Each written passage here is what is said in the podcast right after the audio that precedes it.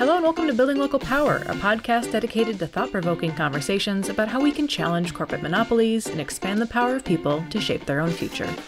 I'm Jess Del Fiacco, the host of Building Local Power and Communications Manager here at the Institute for Local Self Reliance. For more than 45 years, ILSR has worked to build thriving, equitable communities where power, wealth, and accountability remain in local hands. For today's episode, we're bringing you highlights from a recent event that we put on. The event is all about the momentum that is building in Congress, within the Biden administration, and within many state houses to rein in monopoly power and level the playing field for small, independent businesses. You'll hear from Congresswoman Pramila Jayapal, who's the chair of the Congressional Progressive Caucus, and Tim Wu, who is the Special Assistant to the President for Technology and Competition Policy. This event was called the Progressive Fight for Small Business, and if you're interested in watching the whole recording, you can find that and related resources archived on ilsr.org. With that, I'll let you listen to the show. I'm Stacy Mitchell. I'm the co-director of ILSR, the Institute for Local Self-Reliance. More than a decade ago, I helped launch an initiative here at ILSR focused on independent business. We were and continue to be deeply concerned about the sharp decline in small independent businesses that we've seen across virtually every sector of the economy. Back at that time, there were very few political leaders on either side of the aisle who had much concern about this trend. The widespread assumption at that time was that small business didn't matter much, the bigger corporations were better, more efficient, more productive, and so on. Today, we know that economic concentration and the losses that we've seen, both for working people and for small businesses, have had devastating effects on communities. That the decline of small business and the growing concentration across our economy is really driving racial and economic inequality and ultimately undermining our democracy. And we know that the primary driver of this trend is concentrated corporate power, whether it's the power that these corporations wield in the market or the political power that they have to rig government policy in their own favor and to undermine their smaller competitors. Today, we're obviously at a very critical juncture in our country's history. And fortunately, small business is beginning to be more at the forefront of public discourse. We have a growing anti monopoly movement, and many progressive leaders are beginning to see small business as a central part of how we create an equitable economy and a vibrant democracy where all people can thrive. Today, we have just an incredible lineup of speakers to explore these issues, and I'm just really excited about this conversation. Let me give you a quick overview of our run of show, and I'm going to briefly introduce our speakers, and then we'll get going. Our keynote today is Congresswoman Pramila Jayapal. She's serving her third term in Congress, representing Washington's 7th di- District, which encompasses most of Seattle and its surrounding areas. She's the first South Asian American woman elected to the US House. She's a member of the House Judiciary Committee, and she also serves as the vice chair of its subcommittee on antitrust, where she's done really terrific work as part of the big tech investigation, looking at the impact of big tech and concentrated power, particularly lifting up small businesses. After a, conversation and remarks from the Congresswoman, we'll then turn to Tim Wu, who is an official in the Biden White House with responsibility for technology and competition policy. Tim is a legal scholar at Columbia University and has authored several books, including a really terrific book called The Curse of Bigness. Let's get started. I'd like to welcome Congresswoman Jayapal. It's so nice to see you. Thank you so much for being here. Stacy, it's so wonderful to be with you. And I am grateful to ILSR for all of your fantastic work and for really elevating the issues of small business. And of course, my involvement with small business goes back to when we worked with Main Street Alliance around raising the minimum wage to 15 here in Seattle. Became the first major city to do that. And I think small business was such an important part of that fight and really the framing of what it means to have healthy communities and the role that small businesses play in that landscape. That's terrific. You know, you have really been central, you know, small businesses are at this really, you know, precarious moment right now. I mean, we've not only seen this 40 year decline where their role in the economy has been cut in half, but very precarious moment both with concentrated power, with the effects of the pandemic and the way that that's magnified concentrated power and really a whole host of policy issues. You know you've been really instrumental in, on some of the, the work in congress around trying to restore antitrust law.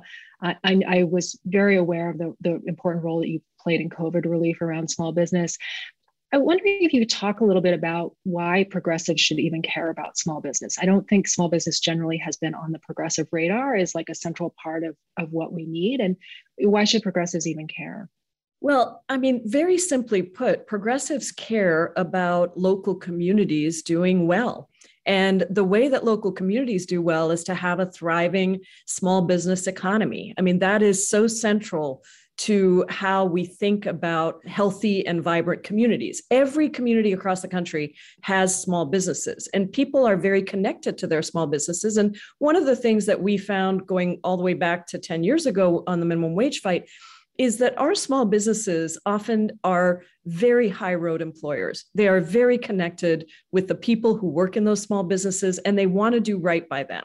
And so a lot of progressive policies are at the forefront of the wish list for many small businesses. So I think we've come a long way in terms of really educating progressives about how small businesses are a key ally in our fight for justice and equity, and that efforts to support small businesses aren't just limited to progressives, they're a concern for everyone on the political spectrum. And I think that is why we see a lot of bipartisan support. For me, you know, I told you about my background with uh, really engaging with small businesses during the fight for 15, but the two issues that I have been very actively involved in around COVID relief and antitrust as the vice chair of the antitrust subcommittee really have that thread again in the middle of small business. My district, the 7th District of Washington, which is the Seattle and surrounding areas, as you said, was hit first and very hard by the pandemic. And I think people around the world know Seattle as the home of big corporations like Starbucks and Microsoft and Amazon. But it is so much more. It is the smaller, independent coffee shops, the restaurants, the bookstores. In fact, we have one of the highest concentrations of independent booksellers in the country. And so we found out very quickly what the effects of COVID were on our local community and our small businesses. And it pushed me into finding how other countries in the world dealt with this kind of crisis situation. And in my research, I found that countries like Germany, after the last recession, put in place a program that allowed small businesses, medium sized businesses, to get assistance in circumstances where you reach certain thresholds economic distress, unemployment, health uh, crises, those kinds of things. There were automatic stabilizers that kicked in. And instead of doing the assistance through a big bank that could leave people out, the model was for those businesses to go directly to the government. And so I worked with Nobel Prize winning economist Joseph Stiglitz. I worked with Mark Zandi from Moody's. I worked with economists all over the spectrum and with small businesses and coalitions to put together a bill called the Paycheck Recovery Act, which would have allowed all small businesses to not have to go through a third party of a big bank, which was how the Paycheck Protection Act was initially structured, and be able to go directly to the IRS with their tax filings and be able to get assistance that is proportional to their loss of income, their loss of sales or activity. And that that activity would determine how long the assistance would go for and it would go to fund things like rent and electricity charges and all the things that had to keep continuing even as a small business had to shut down during covid. So that i think would have been a far more effective way. It wouldn't also would not have kicked people off of healthcare. It would have allowed small businesses to keep employees on their payroll and not deal with the problems of not having the workforce that we needed. And frankly it would have been far more efficient at delivering relief to our small businesses and much, much quicker. So that was one piece that I am still working on. Actually, I'm going to reintroduce it. And now that we've seen some of the problems with the delivery mechanisms for getting loans out to small businesses, I think we have a chance to make the legislation even stronger. And people are realizing, yeah, this is what we should have done because it would have kept, it would have scaled the assistance. So if you have a wave, of COVID. You could have had more assistance when the wave is particularly bad or the surge in the virus is bad. And then as it goes down, you would have had less assistance, but you would have stayed in business. the whole time. And that's what I heard from small businesses over and over again. So I think we have to do better to grant federal relief to small businesses who are devastated by the pandemic.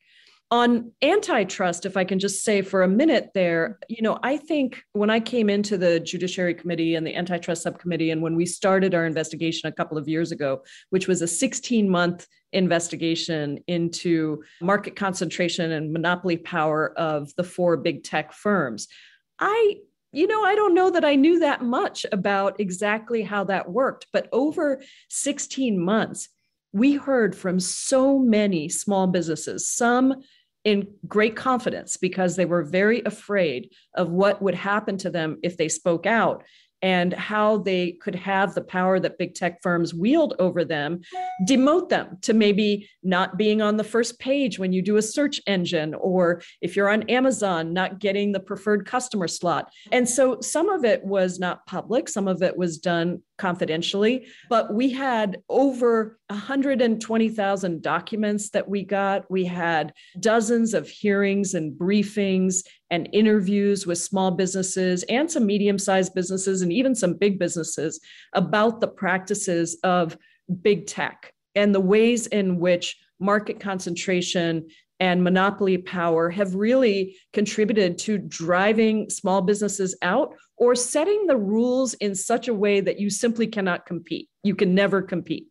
And that led to a package of bills that we introduced in the Judiciary Committee, a bipartisan antitrust package that addresses these anti competitive habits. And there are five bills that are focused on unique issues presented by these big tech companies. My bill is H.R. 3825, the Ending Platform Monopolies Act, which essentially protects the interests of small businesses that sell their products on digital platforms by eliminating the ability of those dominant platforms to leverage their control over multiple lines of business and self preference their own business lines. This is something we heard over and over again about from small business owners who saw companies like Amazon suppress their listings by placing them at the bottom of the seller queue and simultaneously elevating their own competing products. And so my bill addresses that conduct and it prohibits digital platforms from selling their own products on their websites.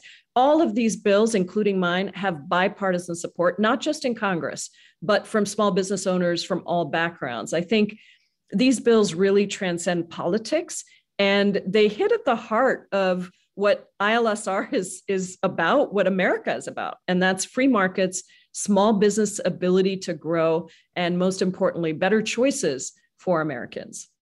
It's been great to see, you know, the movement on monopoly power and the big tech bills. There's an important vote in the Senate on one of those bills just last week. We've been thrilled to see your breakup bill, which is, you know, really gets at the structural, the inherent conflicts of interest that you just outlined that are deeply problematic. We hear from the, many of the small business owners we talk to that that bill is really, you know, an essential piece of, of solving this problem. For a long time, you know, big business has really, the big business lobby, the Chamber Chamber of Commerce has like gotten to own like what's you know what small business needs and you know, really and also own our political process to sort of drive their to drive their agenda. Will you talk a little bit about you know how you see addressing small business issues and and and, and engaging with small business as a base and as part of this anti-monopoly agenda? You know how that might be helpful in terms of reducing corporate power, you know, not only in the economy but in our political system. Yeah, it's a really, really important piece of the work we have to do. And frankly, it's going to be a very important piece of whether we're successful or not.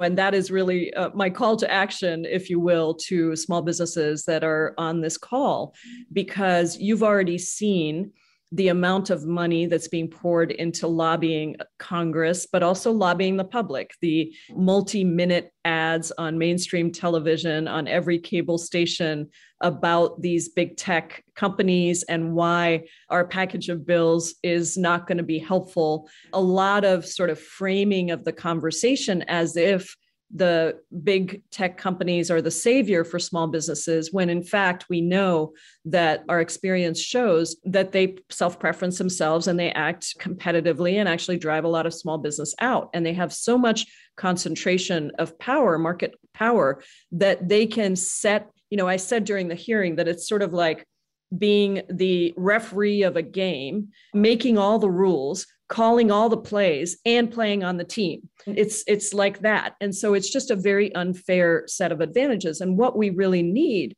I think if we're going to change the political landscape is to have a real alliance with small businesses to help tell the stories of what small businesses are experiencing and to have small businesses be the ones reaching out to members of Congress to say, I support this package of bills. I support the ability for small businesses to have a competitive landscape to operate our small businesses. And so I think that is very, very important. And I think Democrats have increasingly been concerned about the pervasiveness of corporate power.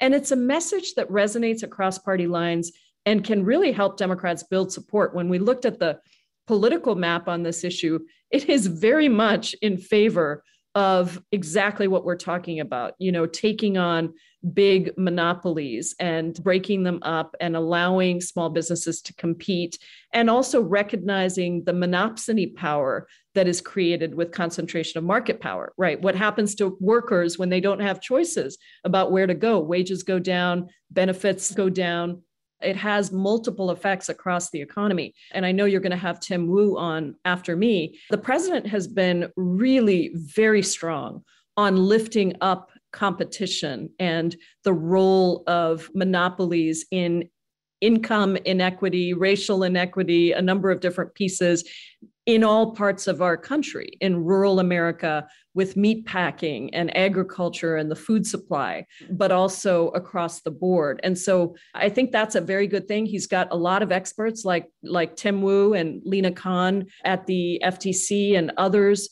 Bharat Ramamurti is also in the White House. And I think, you know, they really understand this issue of concentration of, of corporate power.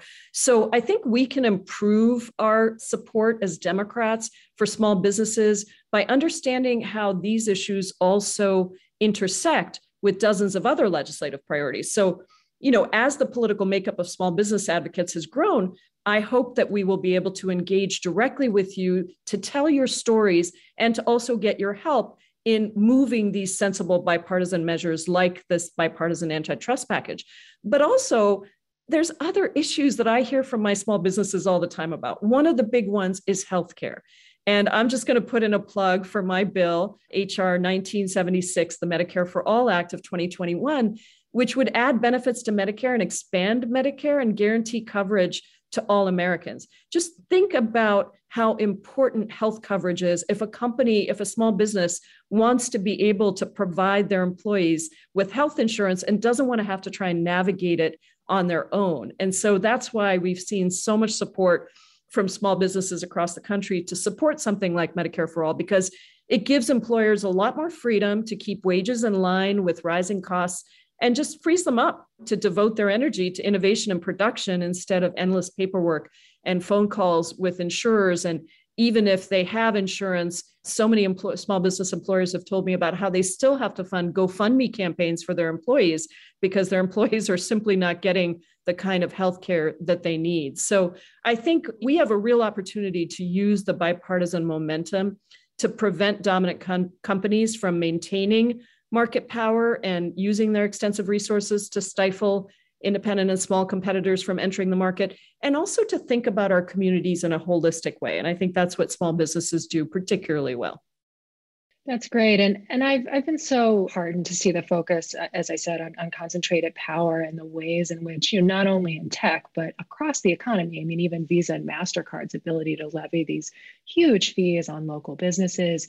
You know, it's it seems so important, I think, partly because what we, you know, what I heard a lot from small business owners who say, yes, we want to pay more. We want to be good stewards of our communities. We support these kinds of higher standards, but it can sometimes be really tough when we're asked to do that, and meanwhile, we've got corporate landlords and big banks who are hiking fees, we've got other monopolists who are blocking, you know, that we need progressives to fight for us in order to be able to be the kinds of community stewards that we're capable of being.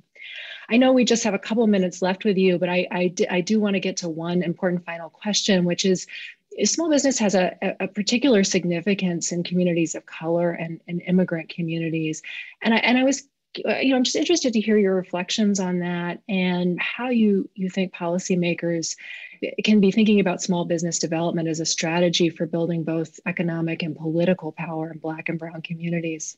Yeah, this is so important because I think we see how small and minority and women owned businesses are still suffering. And when businesses fail, communities fail. And I think you saw this in the first iteration of the PPP, the Paycheck Protection Act, which used big banks to deliver relief. And so, what happened? If you didn't have a relationship with a big bank, and a lot of small businesses didn't, and they don't have armies of lawyers and, and accountants to process applications and things like that, the money was gone. The first tranche of money was gone before it ever reached small businesses. It was really taken up by larger businesses that had relationships with those big banks. And my view is that, you know, we shouldn't rely on big banks to get money out to small businesses and and minority communities that's just never been big banks have never really been good at doing that and we should have learned that lesson and so i think that is what we saw with our minority owned businesses. They just didn't get the assistance they needed. Now, later we made some changes thanks to Nydia Velázquez, the chairwoman of the Small Business Committee, did make some changes that allowed for credit unions and local community development banks to be able to be the stewards of some of those funds. But the reality is, I just talked to my local coffee shop that I go to every every Sunday when I'm here at home and she said, "You know what, Congresswoman, I didn't even apply. It was just too much." And this is a thriving small business right near my home and I said, "Listen, you got to call me next time because we will walk you through it." But, you know, she basically said, "It's it's just too much. It's too hard." And when I told her about the Paycheck Recovery Act and how you would essentially use your same tax forms that you submit and just do an attestation of what's happened. And then the money would flow and it could always be adjusted at the end of the year with your next set of taxes if your revenue were to go up. She was like, why can't we have something like that? And so that's what we need for minority businesses and women owned businesses to be able to prioritize those procedural pieces that prevent small businesses and minority owned businesses from getting their fair share. And I think we also have to be much more intentional about how we target minority businesses in particular. And we need to use trusted advocates and messengers to connect with those communities and you know and, and just ultimately prioritize economic dignity for for everyone so i think those are some of the things we've learned I just fear that it takes us a long time to change the way things are done. And that's why we need your advocacy. And the Progressive Caucus, our 100 members, are very, very committed to doing everything we can to strengthen our small businesses across the country. Thank you so much, Congresswoman Jayapal. It's just lovely to have you here. Really appreciate your time today. Thank you so much for having me. And thanks for all the work that you are doing. Really appreciate that. Great. Take care.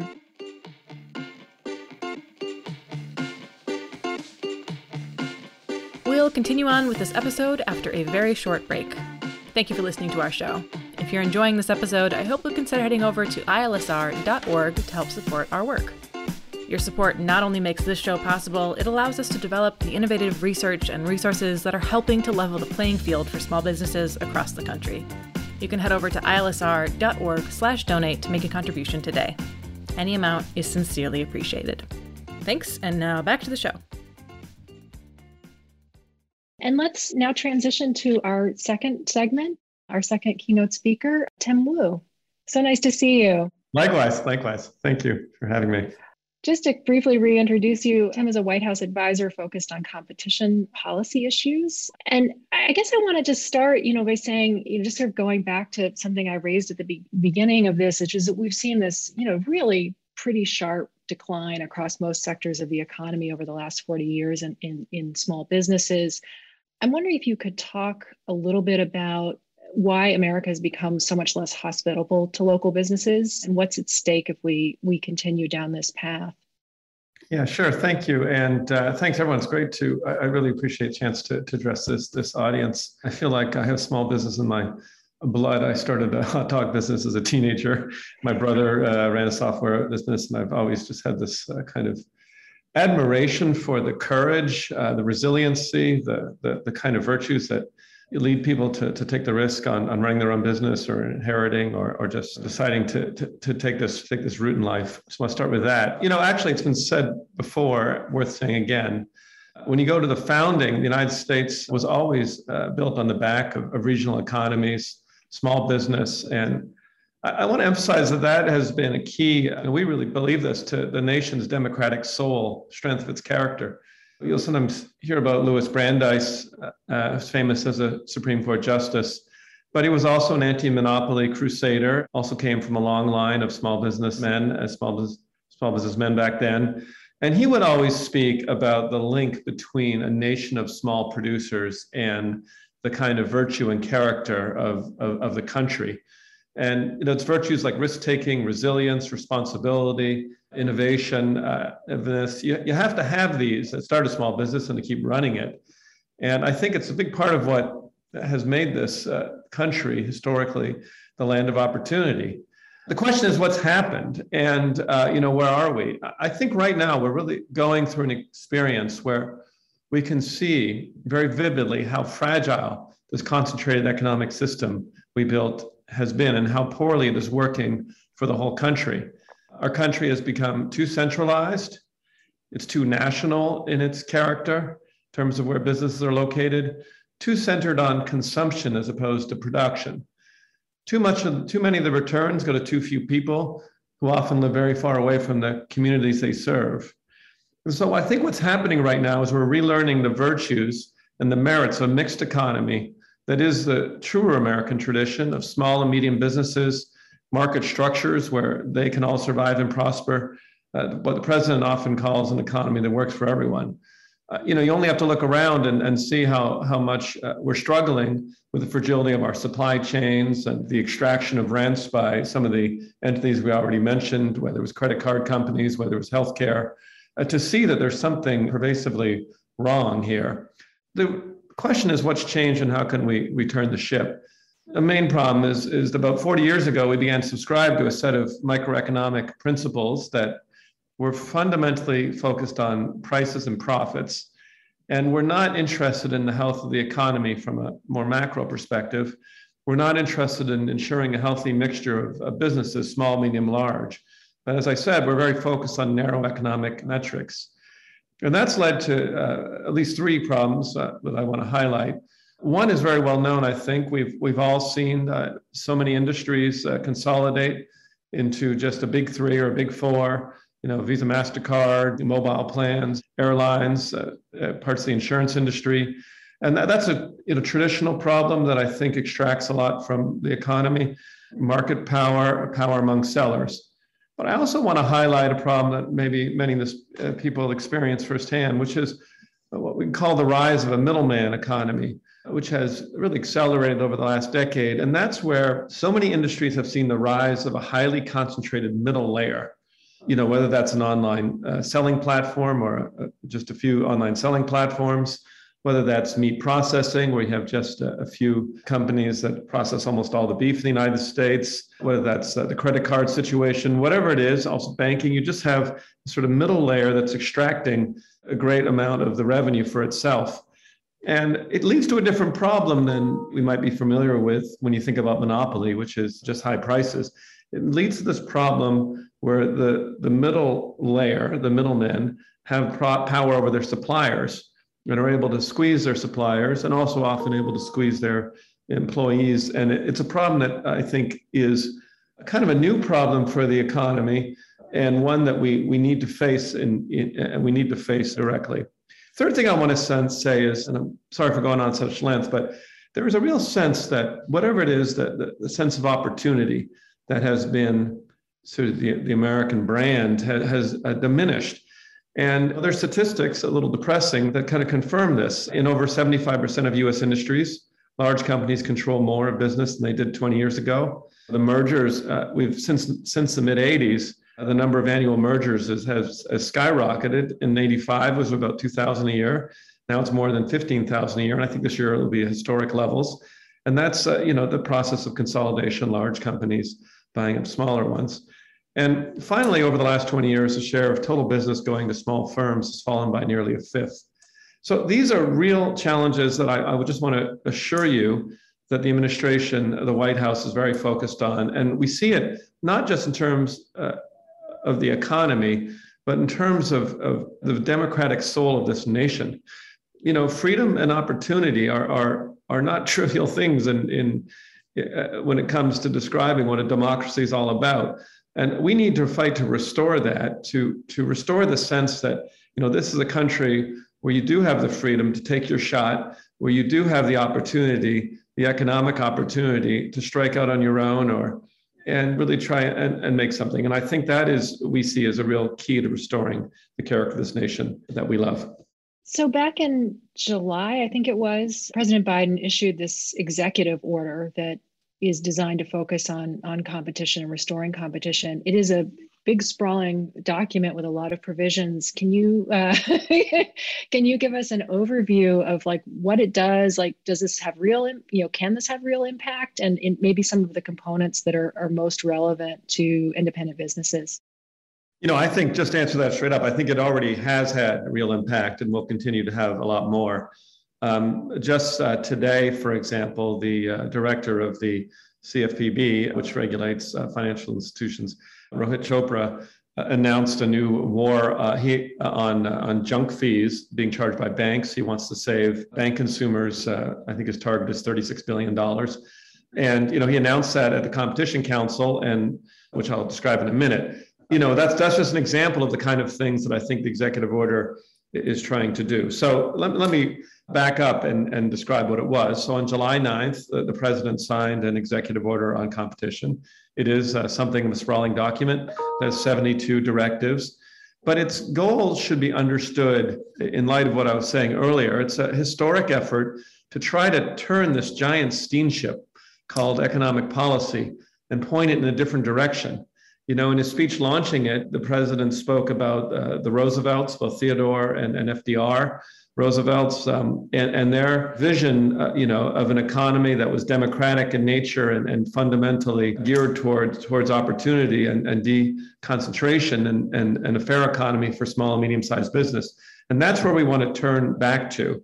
So the executive order created the Competition Council, which is the heads of 17 agencies who are tasked with both in specific and general ways trying to improve competition in the economy promote competition in the economy. And let me talk about some of what they're doing and some of what uh, they will do. So, at one level, this is a reinvigoration of antitrust enforcement.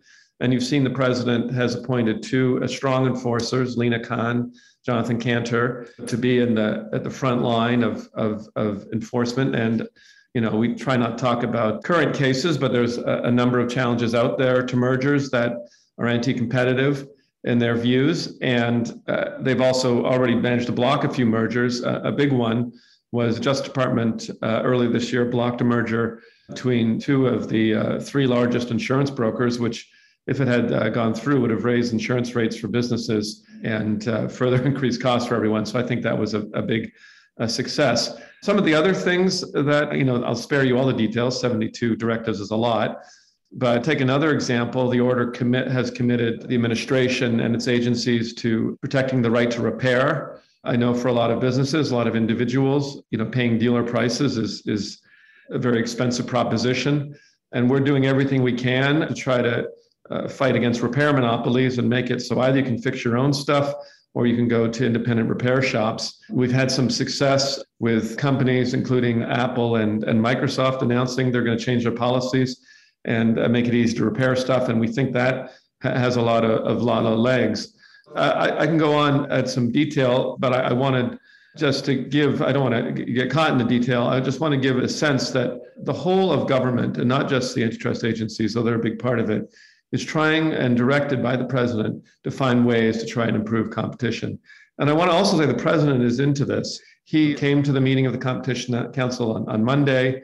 Uh, he's repeatedly spoken about making uh, turning the economy around, make it work for all Americans, and spoken of competition as the third uh, pillar. So there's a lot in there, and I uh, look forward to, to talking about that uh, at greater length. That's great. Well, I, I feel like we could spend the next half hour continuing to talk about this, uh, but unfortunately, we're out of time and, and need to move on to the next panel. But that was a really terrific overview, and glad to hear that this work is going on.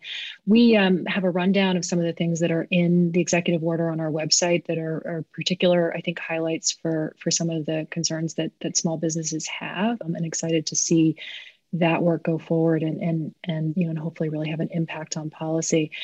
Tim, thank you so much for being with us today. Really appreciate it. Pleasure. It was great. And uh, yeah, there's a lot in there. If I can just say in closing, just one thing I'll stress is the Defense Department, uh, you know, had a, a, number of things, probably should have gotten them, but the Defense Department, for example, is, is, is revamping its small business uh, procurement program. So there's just one example of something else that the executive order has directed uh, the agencies to do. So thank you so much for having me on and appreciate hearing what comes next. That's great. Thank you. Thank you for tuning into this episode of the Building Local Power podcast from the Institute for Local Self Reliance. You can find links to everything discussed today by going to ilsr.org and clicking on the show page for this episode.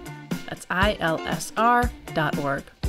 While you're there, you can sign up for one of our many newsletters and connect with us on social media. We hope you'll also take the opportunity to help us out with a gift that helps produce this very podcast and supports the research we make available for free on our website. Finally, we ask that you let us know how we're doing with a rating or review on Apple Podcasts or wherever you find your podcasts. The show is produced by me, Jess Del Fiacco, and edited by Drew Birschbach. Our theme music is Funk Interlude by Dysfunctional. For the Institute for Local Self Reliance, I'm Jess Del Fiacco, and I hope you'll join us again in two weeks for the next episode of Building Local Power.